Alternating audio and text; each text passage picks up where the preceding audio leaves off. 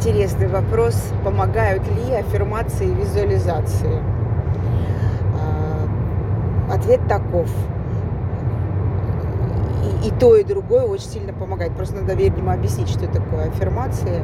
Аффирмации – это повторение э, фраз, э, которые являются собой э, то, что называется психологическими установками для перепрограммирования значит, мозга своего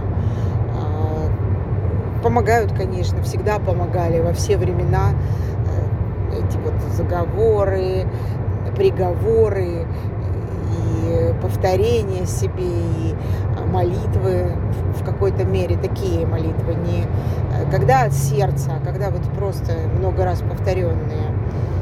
А визуализации, естественно, только они работают, честно сказать. А то, что просто сейчас визуализации начали называть, состояние, когда человек может удержать в фокусе внимания одну и ту же картинку достаточно долго, намеренно.